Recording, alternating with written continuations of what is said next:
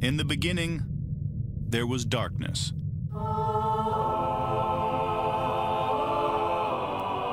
Then, there was Paul Brown. Paul Brown transformed the game.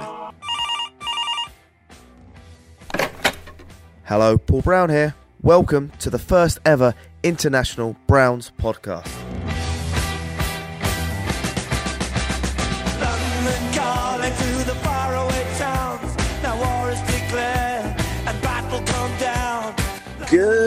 Morning, Cleveland. As always, the podcast on the road, and I'm currently on a train to Heathrow to go to Italy. Jack, how are you, buddy? I'm good. How's everything going? How was your trip um, around America? Well, mate, it was uh, an awesome trip. Obviously, I had to work in Detroit, met some Browns fans in Detroit, and then um, I spent uh, a couple of days with Matthew. We we went to Berea. Uh, I saw Dorsey, but I didn't speak to him. And I we um, went to Clee Clothing. Uh, we saw Nathan Zegura. We met um, Freddie Kitchen. Yeah, just a awesome uh, weekend. Uh, I was following it all on your Instagram account. It was uh, it was good. It looked good fun. And uh, Yeah, I didn't. I didn't post everything on Instagram. Actually, I hit I I've held some stuff back, and uh, I'm going to try and do a vlog. So um, there's quite a lot of stuff that I haven't posted, which would be uh, quite good to uh, go back to. But meeting Freddie Kitchen, I've got to say, he's taller and skinnier than he looks like in TV. uh, it's it's good to know because he, he does look a bit short and a bit round on TV. Yep. So it's a bit like myself. Maybe uh, I come across maybe a bit short and round on TV, and maybe when people meet me, they still think I'm short and round. But, um, but yeah, no, it was great, and um, I tried to um, not talk to Freddie too much. It was Matthew's day, not my day. So, um, but it was really nice that Freddie came up to me and goes, um, "Yeah, um, well done, Paul, for putting this on." I was like, "Yeah, cheers, Freddie, thanks." So um, yeah, it's cool. So he knows who I am. And breaking news: I haven't told anyone this. I gave him a Paul Brown podcast T-shirt. Wee! I love that.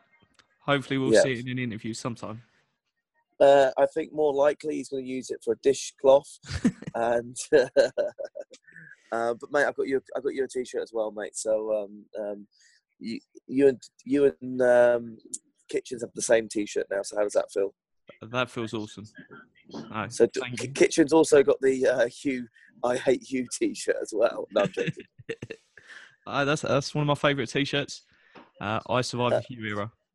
no, but um, but it was just it was just a bit crazy. Um, uh, loads and loads of in- uh, DMs, in mails over the uh, weekend, like saying "Wow," saw on TV and uh, on on the on the website. And then when you go onto Bleacher Report, and then obviously there's not a lot going on this weekend, and yeah, all the headlines: Kitchen turns up, donates one thousand. It's really cool thinking that um, yeah, the stories half of it's I created and Matthew created the other half. So it's uh, it was all uh, it, was, it was quite exciting at the time.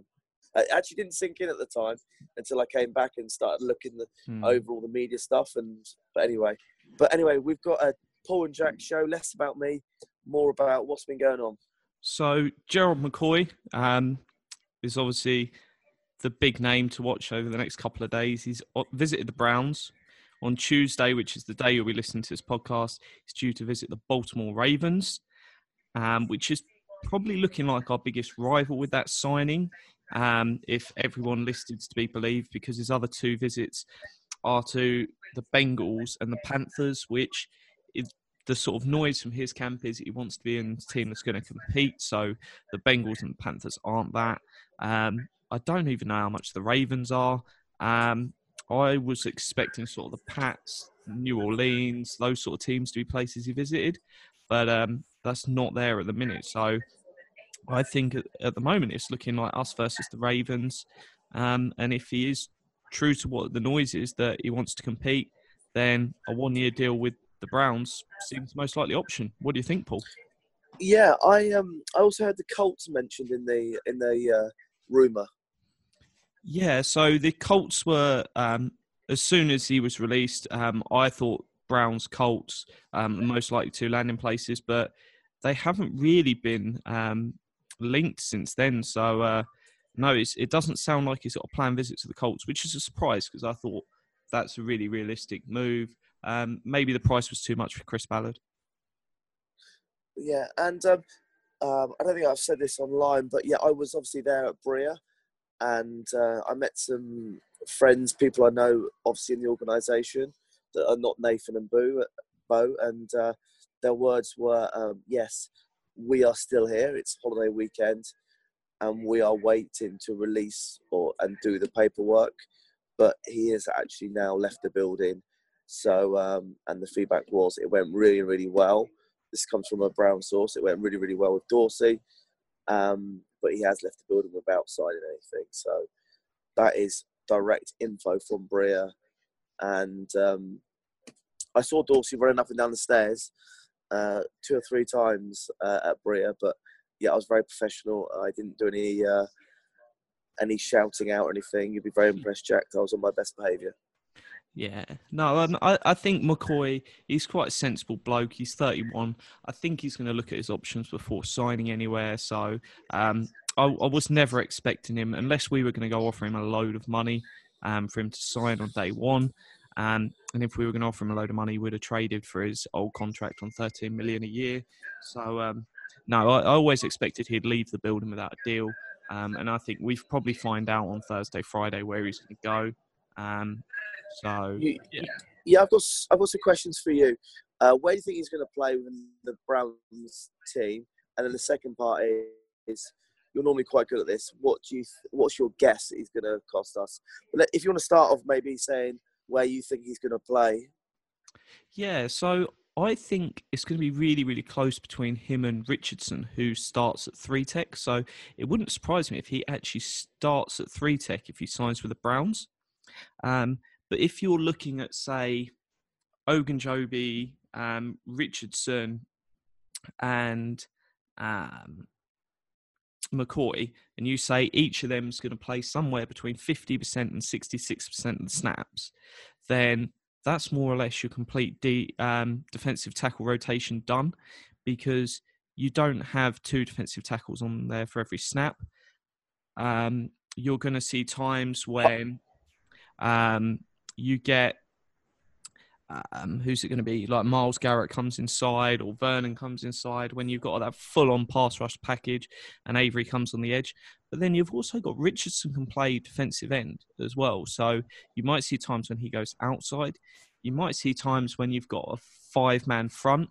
Um, so more or less you've got McCoy, Richardson, and Ogunjobi out there with Ogunjobi in the middle as a full on nose and then you have Garrett and Vernon running from the outside. I wouldn't like to see it that much, but I think you can keep them very, very fresh because McCoy possibly might pick up a couple of knocks.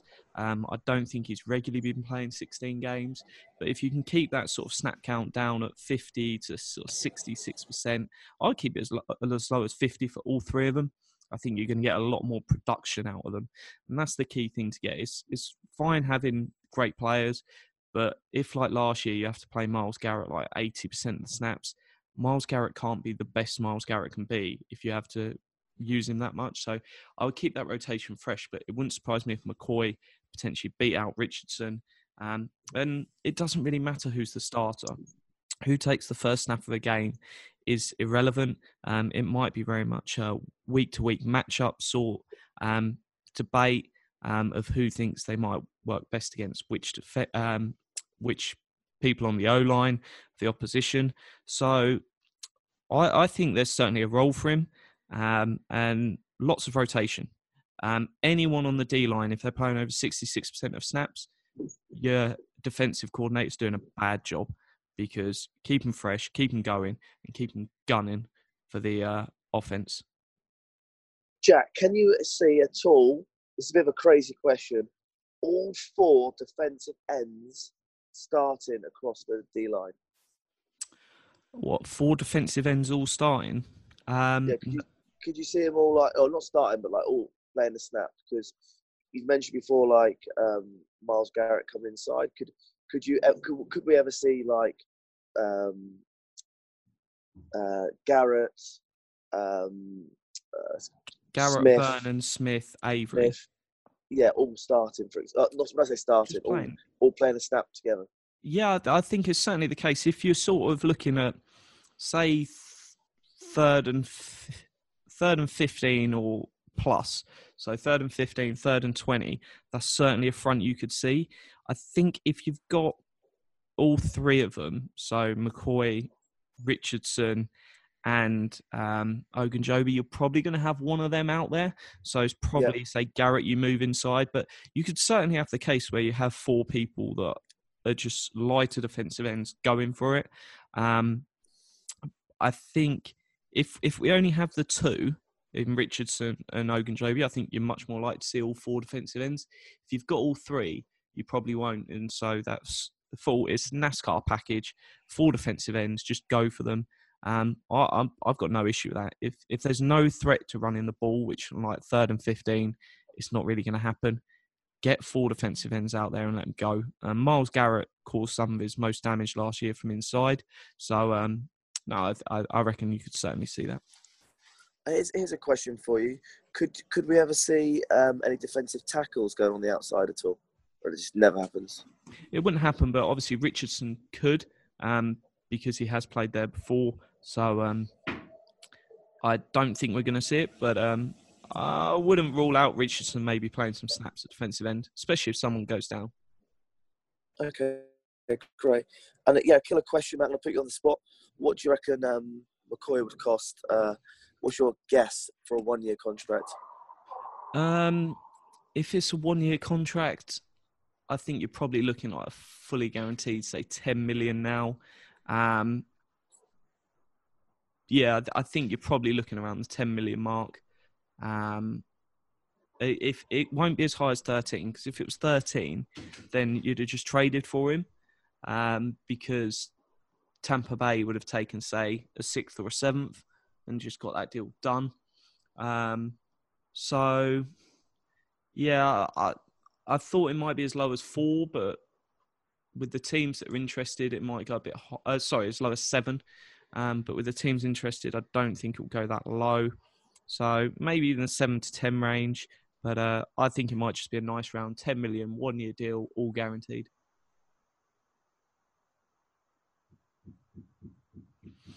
And um, no, it's just some other things to touch on that have been in the news.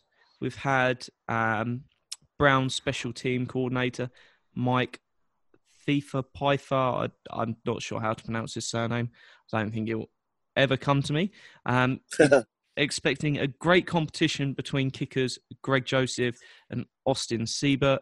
Um, I think it all indicates that Seibert's going to win. Um, even if they're on 50 50, Seibert gets the nod just because of A, the front office has invested in, in him. And even if he's slightly worse than um, Greg Joseph, they'll probably keep him because they'll believe that he can develop and they can improve him. Um, he's obviously got a little bit more flexibility, can punt, um, which is obviously you don't see it very often, but it's nice to be in a position where your kicker can punt and your punter can kick because if someone goes down, you feel a lot more comfortable and you, you do get injuries to players in that position and then you're not having to waive someone else to bring someone in for a week or bring someone um, in sort of during a game and sort of have Chad Ochocinco taking a uh, kicks like he begged before, but um, that's there. And the other thing is, it was uh, interesting comments that came out um, where the special teams coordinator basically said uh, we're going to expect to see more starters on special teams, which isn't a bad thing. Um, you're going to get injuries across the season, so as long as it's not sort of the OBJs, them sort of really big players, um, then by all means get me some uh, starters out there on special teams, really making big contributions, um, because you've got to win that third part of the game. Um, all those hidden yards you can get off punts and things like that. Let's go out there and make the most of it. Yeah, someone like Callaway's looking like he's going to be the uh, return guy. Yeah, it certainly makes sense to have Callaway as the uh, returner. Um, just make sure I did all the work in the off season. Do not return kicks if they go into the end zone. They go into the end zone. Just uh, take that knee and then have the free 25 yards. Um, uh, no, I'll not be happy if I see any returns from the end zone because you're just losing yardage. Mate, that, rem- that reminds me. Did you see the funny comment? I think it got over 100 likes. Um, Dorsey was about to uh, Dorsey was about to sign uh, McCoy until he read uh, Jack Dovin's uh, cap space article. So, uh, do you see that or not? Yeah, I saw that. I gave that a retweet. Um, that Okay. made me laugh. Um, people were hating on me, but uh, I, I saw the funny side of it. Um, Yeah, I saw. I didn't think it was any negative. I thought it was quite Oh, bigging it you up. But yeah, but um, no, at the end of the day, it's um, I presented a massive list of facts, and uh, some people don't like facts, but hey, these things happen. Um, but no, I, I, I, laughed at it. Um, I, I'm ginger. I'm used to the abuse. I'm the same. I've got a ginger beard, so I'm the same thing.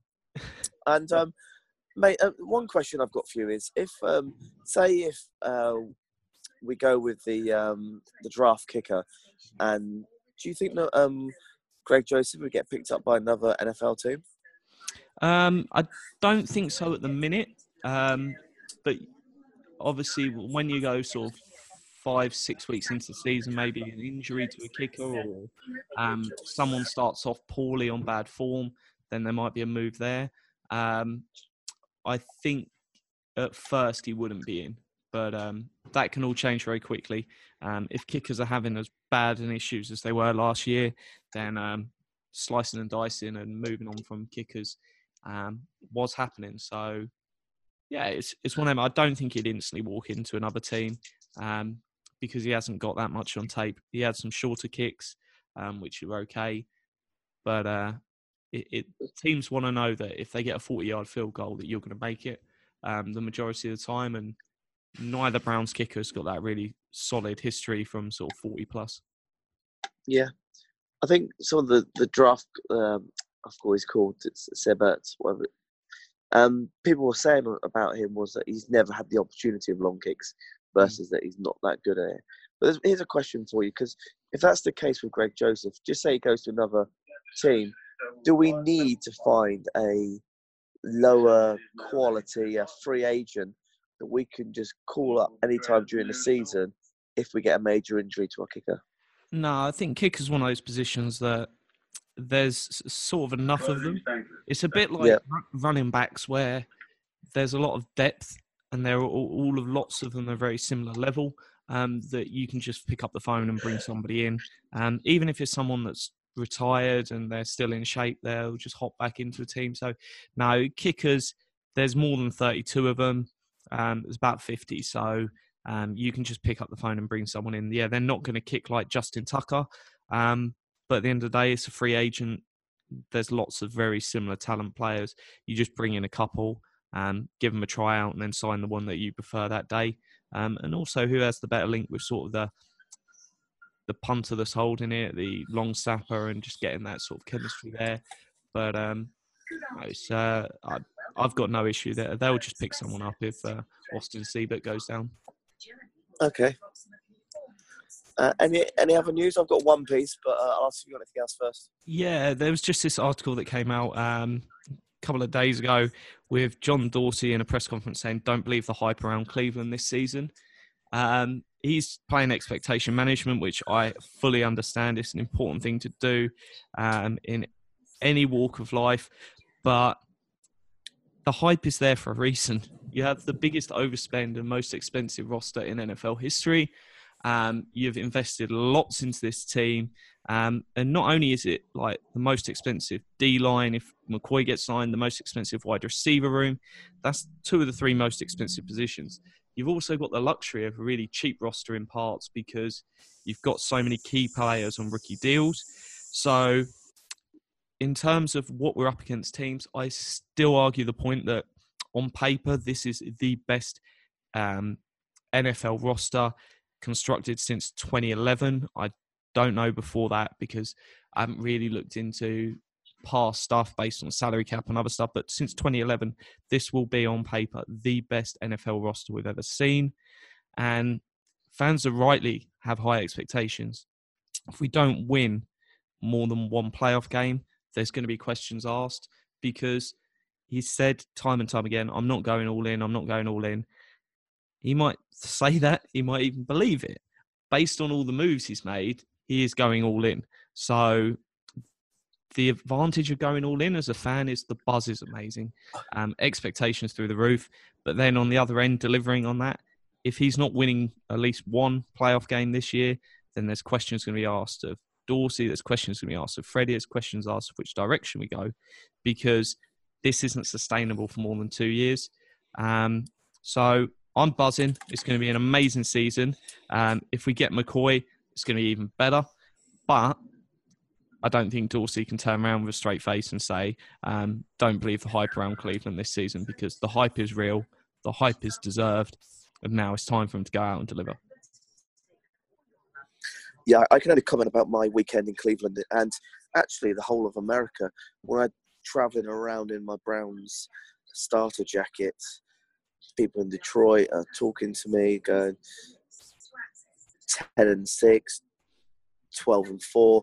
You know, they really believe that the Browns are going to win the uh, win the division and uh, do something this year. So, um, yes, not just Cleveland. I think everywhere is hyped about the Browns. Oh yeah, quite rightly. Everyone's excited. You speak to anyone in the UK and you go Browns fan, they're like, "Wow," and it's just wow. You, they not even another word just needs to come out. It's just like wow, because everyone can see something special is happening, and uh, it is really exciting. Yeah, and uh, Odell is back in Europe. Do you see that? Yeah, I saw he was in the Monaco Grand Prix. Um, why not? Live life and enjoy it. If you can go to Monaco and uh, watch the Grand Prix, then uh, I wouldn't turn that invite down. Yeah, and it's really nice because Odell's got this huge um, link with the British. You know, I've seen him online with uh, wearing a Beckham shirt, hanging out with Lewis Hamilton, coming over to London a lot. I think, uh, I think he's, he's after an English passport. um, who knows? At the end of the day, if if you've, he's got enough money, he's got enough sort of uh, connections that why not go to all the greatest sporting events in the world and, and go see these people? So uh, good luck to him. Yeah, good. And if anyone puts a negative spin on him traveling to Europe, yeah, w- why not? It's his holiday, and he's having fun. You know, he's he's not depressed sitting at home in a bad place. He's traveling the world, seeing the world. So uh, yeah, I've only got uh, great things to say about old Odell, and uh, yeah, thank luckily no one's really giving him a uh, hard time yet. Yeah, uh, I think you're going to see lots of nonsense in the media, and that's always going to be there because you bring in someone that is one of the biggest faces in a sport, then there's going to be stories written about them every day, and that just doesn't bother me. I don't care. Um, as long as he's doing it between the white lines, what he does off it, as long as it's not illegal or just disgusting, then uh, so be it. Um, let him let him go party. Um, so no, it's it's exciting times. Yeah. Okay. All right, Jack. Well, look, I'm just about getting to Heathrow. I need to uh, fly. Uh, I'm to try and do a meetup in Hamburg this week. So any uh, German Browns fans listening, maybe one or two of us together, uh, maybe one or two Jaeger bombs. I don't want to go as crazy as last weekend. So, uh, or maybe a few sociable uh, beers. So, yeah, that's the plan this week. Uh, yeah, I'm going to start getting the podcast all diarised up and less of a uh, free spirit and get some big guests back on. Fantastic. Have a brilliant time, buddy. It's always good to catch up, and I'll see you next week. All right, take care.